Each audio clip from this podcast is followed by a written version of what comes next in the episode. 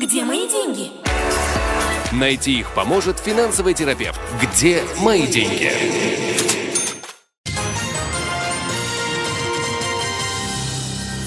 В эфире программа «День». Культура, экономика, социальные темы, полезные рубрики и интересные гости. Час без политики. шесть часов семь минут в Израиле. И начинаем мы с экономических новостей. Хотя мы не актуальный час, поэтому сделаем его в форме советов и консультаций специалистов и экспертов. Весь час у нас будет такой. Начинаем мы с эксперта, финансового консультанта на связи со студией. Даже финансовый терапевт, так он на себя называет, экономист Игорь Лупинский. Игорь, здравствуйте. Добрый вечер. С наступившим Новым годом. К сожалению, новости не самые приятные. Мы о них часто говорили. Сегодня продолжаем. Волна подорожания. С первого января электричество, арнон, электри... бензин, вода. Все это подорожало. И сегодня новый сюрприз. Учетная ставка повысилась на полпроцента. И те, у кого есть машканта, к сожалению, пострадают еще больше. И поэтому в этой связи не будем обсуждать актуальные новости. А давайте поговорим о том, как можно сэкономить с точки зрения потребительского а, а, возможностей. Мы знаем, что электричество точно можно экономить. Расскажите, как, если знаете. Ну да, мы, можно долго обсуждать, все дорожает, все плохо, все умрем. Э, на самом деле это данность, которую надо уже признать, от, э, отказываться от нее бессмысленно. И остается вопрос, окей, э, это то, что у нас происходит, что мы теперь с этим будем делать? Э, я... как бы не первый раз на девятом канале в этой передаче уже рекомендовал определенные шаги, порекомендую их и еще раз, потому что жизнь и дальше еще будет дорожать, то есть то, что сегодня, это ни в коем случае не окончание. Инфляция должна была бы случиться, она происходит, и для того, чтобы ее остановить, Банк Израиля и правительство будет принимать и дальше шаги, которые, во всяком случае, на ближайшем этапе будет нашу жизнь удорожать. Начнем с электричества. В первую очередь, для того, чтобы в принципе вообще управлять деньгами и как-то э, снижать свои затраты, нужно как минимум начать их контролировать и отслеживать. То есть для начала проследите за тем, сколько вы вообще платите за электричество и с чем это связано. Сейчас э, вполне себе такой удачный для этого период, зима, у кого-то зимой расходы по электричеству наоборот увеличиваются, у кого-то наоборот уменьшаются. Поэтому э, проследите за своими расходами и проверьте, с какими приборами это может быть связано, потому что э, в первую очередь важно это энергоемкость потребления тех или иных приборов, которые вы используете.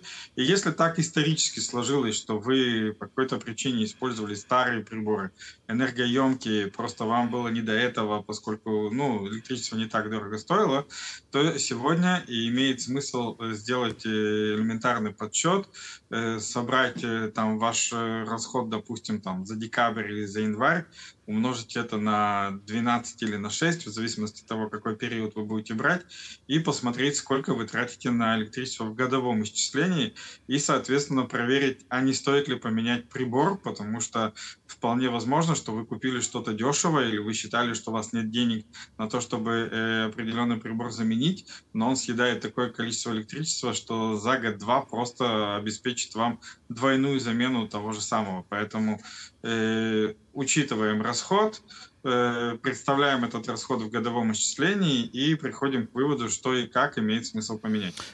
Где мои деньги? В описании подкаста вы можете найти больше информации о нашей школе и задать свои вопросы по указанному номеру WhatsApp мессенджера. Кстати говоря, если продолжаем тему электричества, то есть всякие интересные советы, такие нюансы, о которых немногие, может быть, знают, что, оказывается, потребление электроэнергии в разные часы уменьшает э, э, затраты, то есть ночью электричество стоит дешевле, чем днем, разные часы дня тоже классификация определенная. Знаете ли вы об этом? Это зависит от того, какой режим я выбираю. То есть, в принципе, на сегодняшний день я могу вообще выбрать режим да, э, оплаты электроэнергии. У меня может быть стандартный режим, когда неважно, сколько я использовал, я плачу по единому тарифу, и, собственно говоря, там мне набежало тысячу киловатт, я должен их заплатить. Есть опции, когда... Э, в соответствии со своим стилем жизни, с тем, как я живу, я не знаю, может, у меня там ночная смена, и я днем в основном сплю, а ночью у меня нет дома и так далее, я могу подобрать у различных поставщиков, а за электричество сегодня можно платить не только электрической компании. На сегодняшний день у нас есть так называемые виртуальные поставщики, которые точно так же предоставляют нам возможность пользоваться электричеством, у этих поставщиков я могу выбрать определенные режимы, которые могут мне подходить, и тогда, если я использую электричество в определенные часы и выбираю подходящий мне режим оплаты, то мне действительно э, может быть дешевле э, счет за электричество. Соответственно, э, очень важно, э, на примере электричества, это хороший пример, очень важно э, начинать соотносить свои затраты и то, кому и как я плачу, относительно своего стиля жизни. И иногда, может быть, наоборот, подогнать стиль жизни под то, насколько это будет эффективнее и дешевле. Ну, первый совет – стирайте, стирайте в ночное время, это намного дешевле, как ни странно. Давайте поговорим о воде. Мы так не слышали, что я плачу по разному тарифу, а не по единому, тогда это абсолютно все равно. Нам, в принципе, на самом деле электрическая компания поставляет информацию, готова ответить на эти вопросы. Она заинтересована, чтобы мы экономили электричество. То есть наша как раз-таки Хаврат Хашмаль делает все возможное, чтобы рассказать нам, что это дорого, но вы имеете возможность как-то сэкономить, показывает нам эти графы, сколько мы тратили в каждом месяце. Мы это, на самом деле, выучили и хорошо знаем. Давайте поговорим о воде, Арноне. Здесь, на самом деле, все немножко сложнее, но есть много льгот. Можно просить мэрию, чтобы мы платили меньше и за воду, и за Арнону. Но в основном это люди слабого слоя, слои населения. Я так понимаю, это пенсионеры, люди, которые получают надбавку от Битуаха Леуми. Кому полагается скидка на воду и Арнону, Игорь? Значит, э, и, кстати, на электричество тоже возможно. Да, то есть, э, во-первых, есть определенные слои населения, у которых есть на, авто, на автомате, что называется, э, в автоматическом режиме э, скидки на оплату э, затраты на воду, оплату электричества, оплату городского налога Арноны. Э, всем из, ну, это все люди, которые получают туда социальную надбавку. Это я уже знаю точно. Да. Все люди, да, получают... люди, которые получают социальную надбавку. Но даже надбавку, в этом случае я знаю, что люди советуют обратиться в каждую инстанцию и убедиться в том, что эта автоматическая скидка действует. Да, но в любом случае надо проверять, что вы льготу получили, потому что само по себе далеко не всегда все случается, и ответственность за то, чтобы получить необходимые вам льготы, это на самом человеке, а вовсе не на структуре, которая эти льготы предоставляет, потому что они, ну, скажем так, не телепаты, а даже если они имеют информацию, есть человеческий фактор, что-то куда-то не внеслось, не дошло, поэтому если вы сами себе не обеспечите то, что вам полагается, то вам никто ничего не даст. И новые репатрианты точно так же имеют определенные льготы, как минимум в городском налоге. Люди, у которых есть инвалидности и тому подобные вещи, тоже имеют определенные льготы и в городском налоге, и в оплате за воду. Если мы говорим про воду, очень важно учитывать, какое количество людей живет в данном в данный момент в вашей квартире, в вашем доме, потому что чем больше людей живет, тем дешевле вам обходится каждый кубометр. И нужно не забывать фиксировать дополнительных или новых членов семьи и доносить это до соответствующей структуры. И самое важное, о чем знают далеко не многие, это то, что в каждой структуре, и в муниципалитете, и в компаниях, которые контролируют оплату воды, и в электрической компании есть так называемые специальные комиссии в Адот Харегим, куда можно просто подать заявление о том, что, ребята, у меня вроде как нету никакого суперстатуса, но так или так и так я нахожусь в таком-то положении, поэтому я по той или иной причине не могу в данный период оплачивать счета либо целиком, либо частично, помогите мне, пожалуйста. И нередко подобные комиссии выдают разрешение на частичную оплату счетов, поэтому если вы находитесь в стеснительном положении, не стесняйтесь об этом сообщить и попросить помощи у соответствующих структур. Понятно. Давайте перейдем на бензин. Он тоже поднялся на девять огород за литр с первого января. Здесь намного тоже все сложнее, но кроме того, что можно перейти там на электрические мобили или на солярку, можно все-таки находить так называемые мифцаи, мероприятия. Разные бензоколонки нас все время заманивают. Скачай аппликацию, получишь дешевле бензин. Что посоветуете в этом случае? Ну, есть, ну, во-первых, э, конечно же, если есть такая возможность, то желательно сменить вид автомобиля. потому что э, гибрид, даже без разговора об электрических автомобилях, которые сегодня сильно страдают пока еще из-за отсутствия инфраструктуры, то гибридные автомобили – это выбор тех, кто покупает новый автомобиль или хочет купить относительно новый автомобиль с рук для того, чтобы тратить как можно меньше денег на бензин.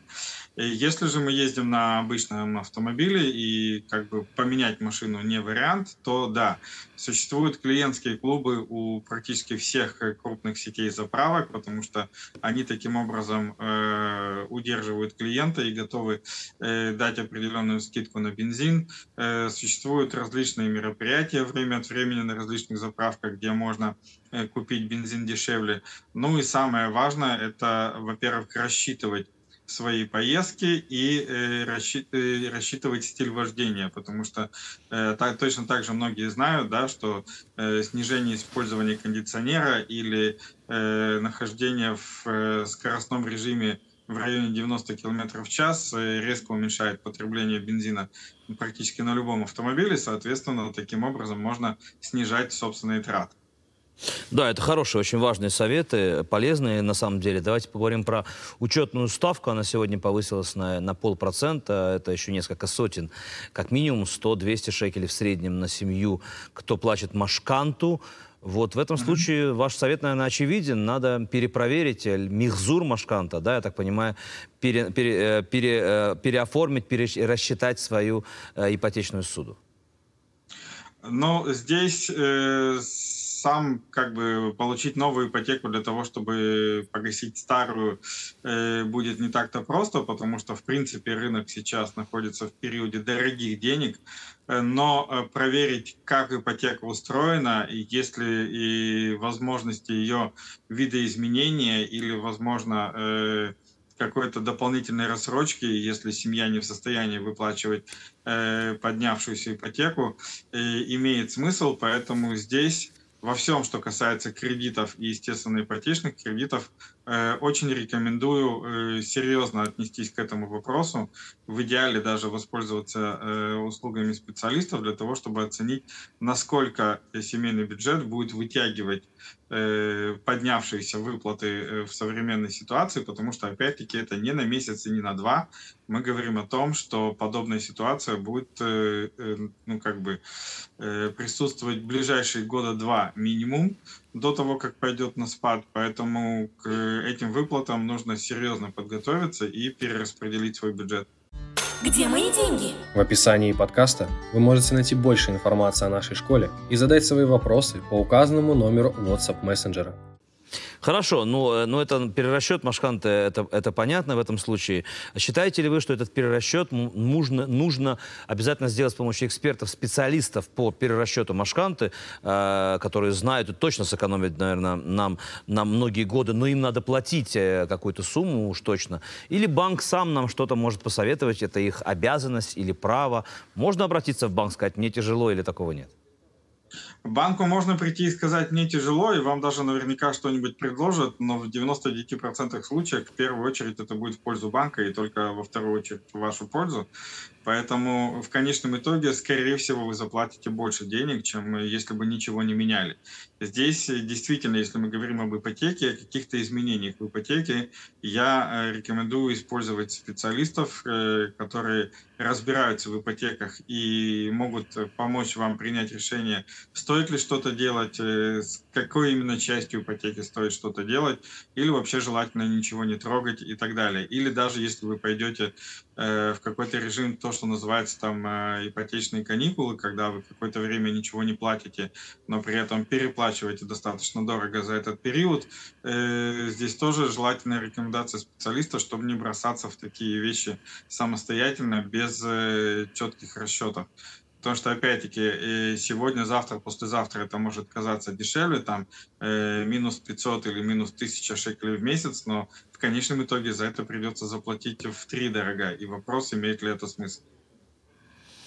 Хорошо, давайте теперь обратимся к самому банку, где у нас минус, где у нас э, суды. Можно ли поговорить с банком, попросить, например, уменьшить те комиссионные, которые берутся за минус, или комиссионные, которые с нас берут за каждую выплату, снимание денег и так далее? Нужно ли торговаться с банком по всяким, казалось бы, мелочам, но которые могут сэкономить нам немаленькую сумму денег в будущем? Ну, я уже давно говорю, что мелочей в деньгах не бывает, и сегодня, э, к сожалению или к счастью, большинство наших телезрителей начнет понимать, что это действительно так, и каждый там десять, двадцать, тридцать шекелей в месяц в годовом исчислении дают серьезные суммы. И торговаться с банком не только, не только стоит, не стоит, это, я бы сказал, наша обязанность. То есть э, э, точно так же, как мы умеем выбивать себе хорошие условия на рынке, нам нужно научиться выбивать хорошие условия в банке и идти напрямую в свой собственный банк, по большому счету, с, что называется, с кондачка, не имеет смысла, потому что я люблю у себя на семинарах и на консультациях говорить, что когда вы приходите к своему поставщику и говорите «сделай мне дешевле», вы не очень понимаете, что другими словами вы говорите «давай я урежу тебе зарплату». Фраза «давай я урежу тебе зарплату» любым из нас будет воспринята неадекватно, поэтому при таком подходе поведение банковских служащих тоже может быть не очень адекватным. В лучшем случае вам просто скажут «нельзя», в худшем наговорят кучу неинтересных интересных вещей. Поэтому здесь необходимо, как, точно так же, как мы делаем в магазинах, проводить то, что называем маркетинговые исследования, то есть прийти в другие банки, в те банки, с которыми вы еще не сотрудничаете, проверить, какие условия они вам смогут предложить, и по результату этой проверки либо поменять банк на более выгодный, либо в своем банке, уже э, заручившись той информацией, которая у вас будет, и теми предложениями, которые у вас будут, получить лучшие условия. То есть это сначала выяснить, что вам могут предложить в других местах, и потом э, с помощью переговоров э, получить наилучшие условия в том месте, которое вам эти условия предоставит. Ну и последний вопрос, такой болезненный, но оправданный. Суды. Стоит ли брать сейчас суду, чтобы за, за, закрыть суду другую, и которую мы не можем выплачивать, или наоборот, минус перекрыть? Нужно ли идти за кредитными компаниями, которые предлагают, может быть, даже лучшие условия? Вообще, что, как вы посоветуете людям, которым сложно очень пережить каждый месяц и должны как-то покрывать свои расходы? Ну, в связи с тем, что этот вопрос сейчас популярен, я недавно, вот в прошлом, прикольно сказать, в прошлом году, в декабре месяце, проводил как раз семинар по поводу того, что такое кредиты и как с ними жить. Я ни в коем случае не говорю, что кредиты – это прям плохо. Точно так же, как невозможно сказать, что кредит – это панацея от всех проблем. Кредит в первую очередь должен быть выгоден. Выгоден финансово. И если мне в сегодняшней ситуации финансово выгодно взять кредит, значит, его нужно правильно и качественно взять. Если он мне не выгоден, то его нельзя брать ни в коем случае, ни при каком раскладе, даже если очень сильно предлагают. Поэтому э, если с помощью кредита я смогу улучшить свое финансовое состояние, не просто взять кучку денег и закрыть какие-то долги, которые мне горят. Нет, это дорога в ад, извините. Если э, у меня есть выбор, например, использовать активы, которые сейчас недоступны или недооценены, или взять или взять кредит, скорее всего, что я склонюсь ко второй, ко второй опции. Если же кредит законит меня в еще большие проблемы, и я не в состоянии этот кредит выплачивать, то, естественно, я его брать не буду. Здесь с панталыку и страха точно решение принимать нельзя. И если вам сложно выбрать тот или иной вариант, лучше использовать специалиста, конечно. Лучше обращаться к специалистам, выходить из долговой ямы, увеличивать доходы, уменьшать расходы. Эти советы известны всем. Очень полезная рубрика, полезная консультация. Спасибо большое, что вышли с нами на связь. Финансовый терапевт, экономист Игорь Лупинский. Всего доброго вам. Спасибо вам и хорошего всем года. Спасибо большое. Где мои деньги? Найти их поможет финансовый терапевт. Где мои деньги?